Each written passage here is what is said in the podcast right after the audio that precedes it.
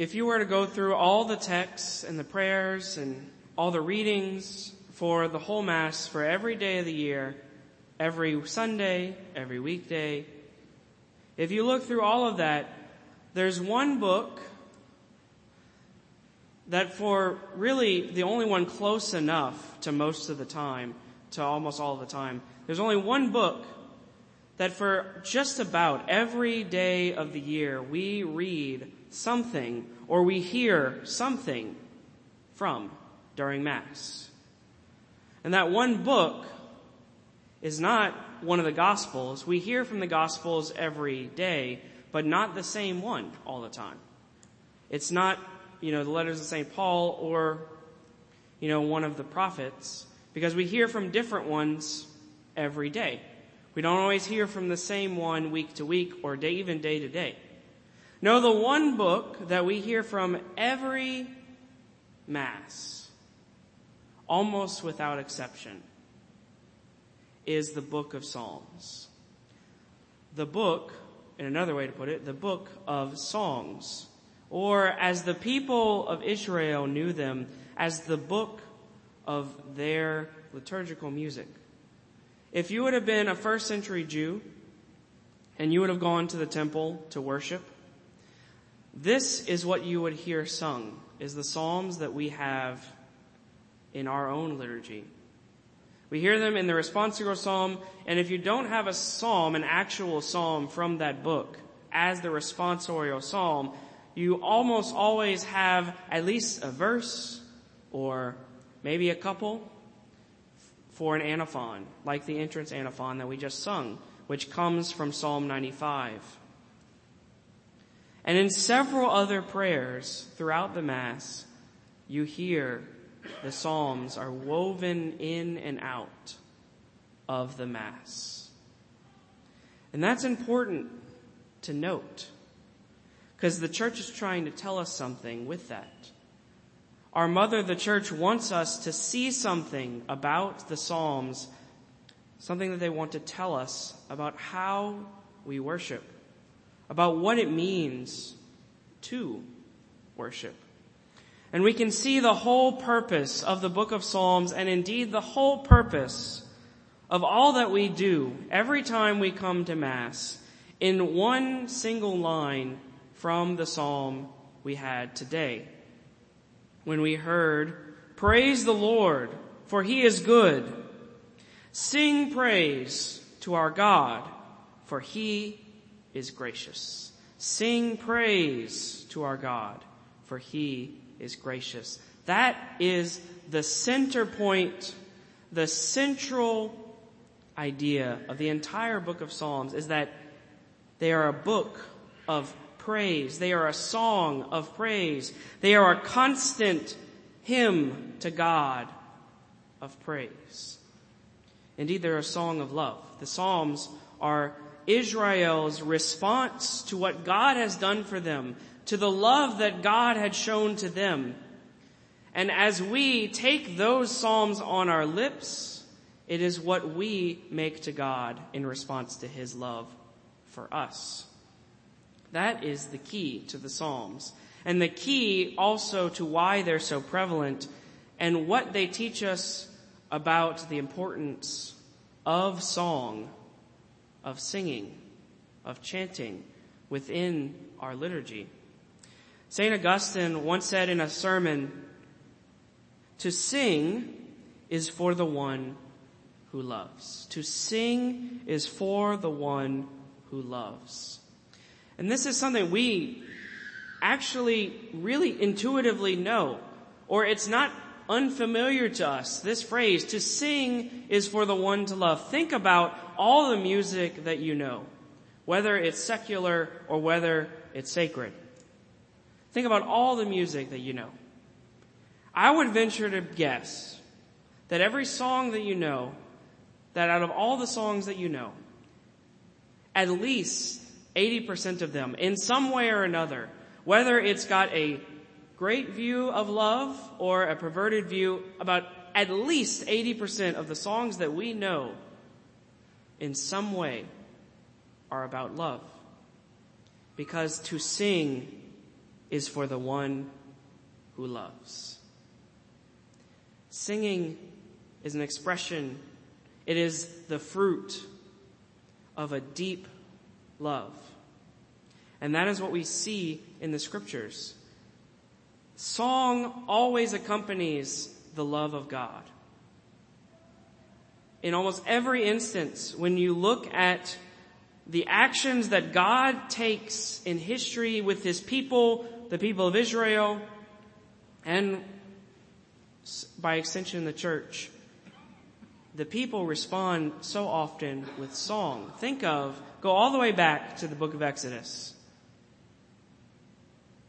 The people had just been freed from Egypt. They saw God split the sea in two so they could pass through the Red Sea dry. And then once they had gotten out, he closed the sea upon their attackers, upon those who wanted to destroy them, and he saved them. And what do they do? What is the people of Israel what is their response? It says in the book of Exodus that Moses and the sons of Israel sang this song to the Lord. I will sing to the Lord for he is gloriously triumphant. Horse and chariot he has cast into the sea. They sing. They offer worship in the form of song because they have seen such great things that the only response that they can give, the only response that can even come close to expressing what is in their heart because of what God has done is in song. And if we go even to the end, that is what we know from our past. What is in the future? What is in the future? When we look at the book of Revelation, which is that vision of heaven that John gives to us. What does he show us? What does he see? What does he hear? Amongst everything that the book of Revelation shows to us, one of the central and most repeated themes is that the saints and the angels in heaven worship God in song in hymns in praise. Over and over again. You can count something like 20 different lines or hymns in the book of Revelation. All sung with great joy by those in heaven. That's the essence of what heaven is. It is a great song of praise. It is the greatest act of worship. Day and night, singing the praises of God. And that is every time we come into this church, what we enter into is that great mystery of that great song of love between God and his people. That great song of love between lovers, between God and his people. That is what we come into and that is why singing is so essential to the liturgy because it represents and it expresses here on earth who we are. We are the body of Christ. We are his people who are praising him just like those in heaven. Indeed, we here join in the song that they are singing right now in the heavenly courts. Think of the prophet Isaiah who had the vision of heaven and he saw the cherubim praising God and singing, Holy, Holy, Holy, Lord God of hosts. We sing that with them every time we come to Mass.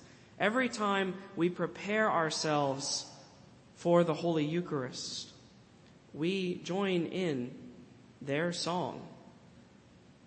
And that's why if you go and you read so many of the church's documents, so many of the church's writings, so many of the church fathers and theologians who talk about the liturgy, they always talk about it in reference to singing because that is where we find express, we express with our very bodies the fullness of who we are. We take everything that we come, that come from our daily lives, all of our struggles, all of our weaknesses, all of our triumphs, all of the blessings that God has given us, we take those and unite them in our hearts with the one prayer that we make together, that we praise God together. It's why we say that the Mass is personal. The prayers that we make here at Mass are personal, but not individualistic. It's not just the me and my Jesus, but it's me bringing what I am and what God has given me and giving thanks to it with the whole community, the body of Christ, praising God as one. Praising God with the priests, engaging in that dialogue with God.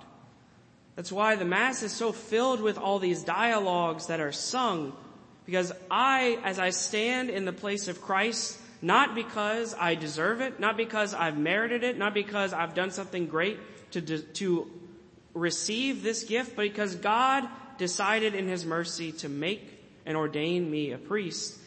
I stand in Christ's place and speak to His people on His behalf. And you, the people, respond to Him in that great song of love.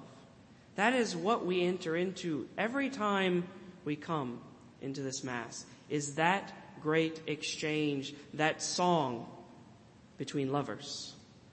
Between the one who loved us to the end and then us who desire just to give even the smallest of tokens, the smallest of little ditties of love back to him. That is why we sing, and that's why over the months and years we have striven, been striving to try to incorporate song and singing and chant so much into our liturgical life here at Holy Cross. As you know, Father Bryce, since he's got here, has been trying to slowly but surely kind of move us to offer our prayer in that way, to express our unity and our identity as Christ's body, as the church through song. And as you also know, like over the past several months, several, seven months or so, since Father Patrick's been here, they've been trying to do the same, but sometimes not always in a unified way. Sometimes they recognize that, you know, Father Patrick would sing some things, Father Bryce would sing some things, and there wouldn't always be the same thing. And as I can't come into this community, I experience that, and I, as I try to learn the community, I've been talking with Father Bryce about that as well, trying to see like, how can we unify ourselves?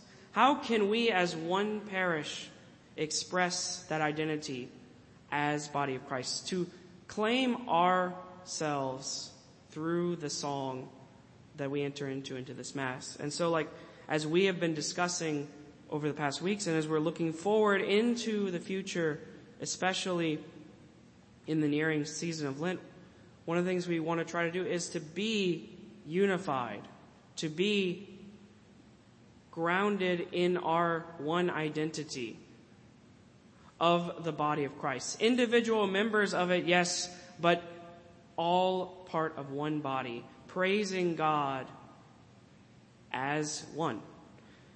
And so something to think about and to expect and just to be aware of as we move forward, especially coming on Ash Wednesday when we enter into Lent is that we're going to be looking at how we can better express this identity through our song, through our unified voices.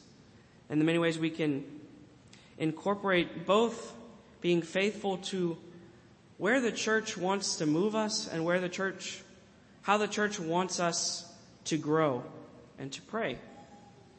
And then secondly, how we can more perfectly express through singing that dialogue of love and through engaging in this great song of praise that is the Mass, that we can express ourselves here at Holy Cross as the body of Christ, as the bride of Christ, the one who loves dearly her bridegroom, as the one who has seen and heard and encountered and experienced the great and powerful works that God has done out of love for us. And so that we can make that great song of praise to him in return. And that is what we come here and we pray, especially during this Mass, as we enter into the song of the angels, as we enter into the song of the saints, that we would embrace that song as our own, that we would make it our unified voice to God, praising Him, making known our love, and ex- exclaiming and praising Him in the words of the angels, Holy, holy, holy is the Lord God Almighty. Holy is He. And so we praise Him. Amen.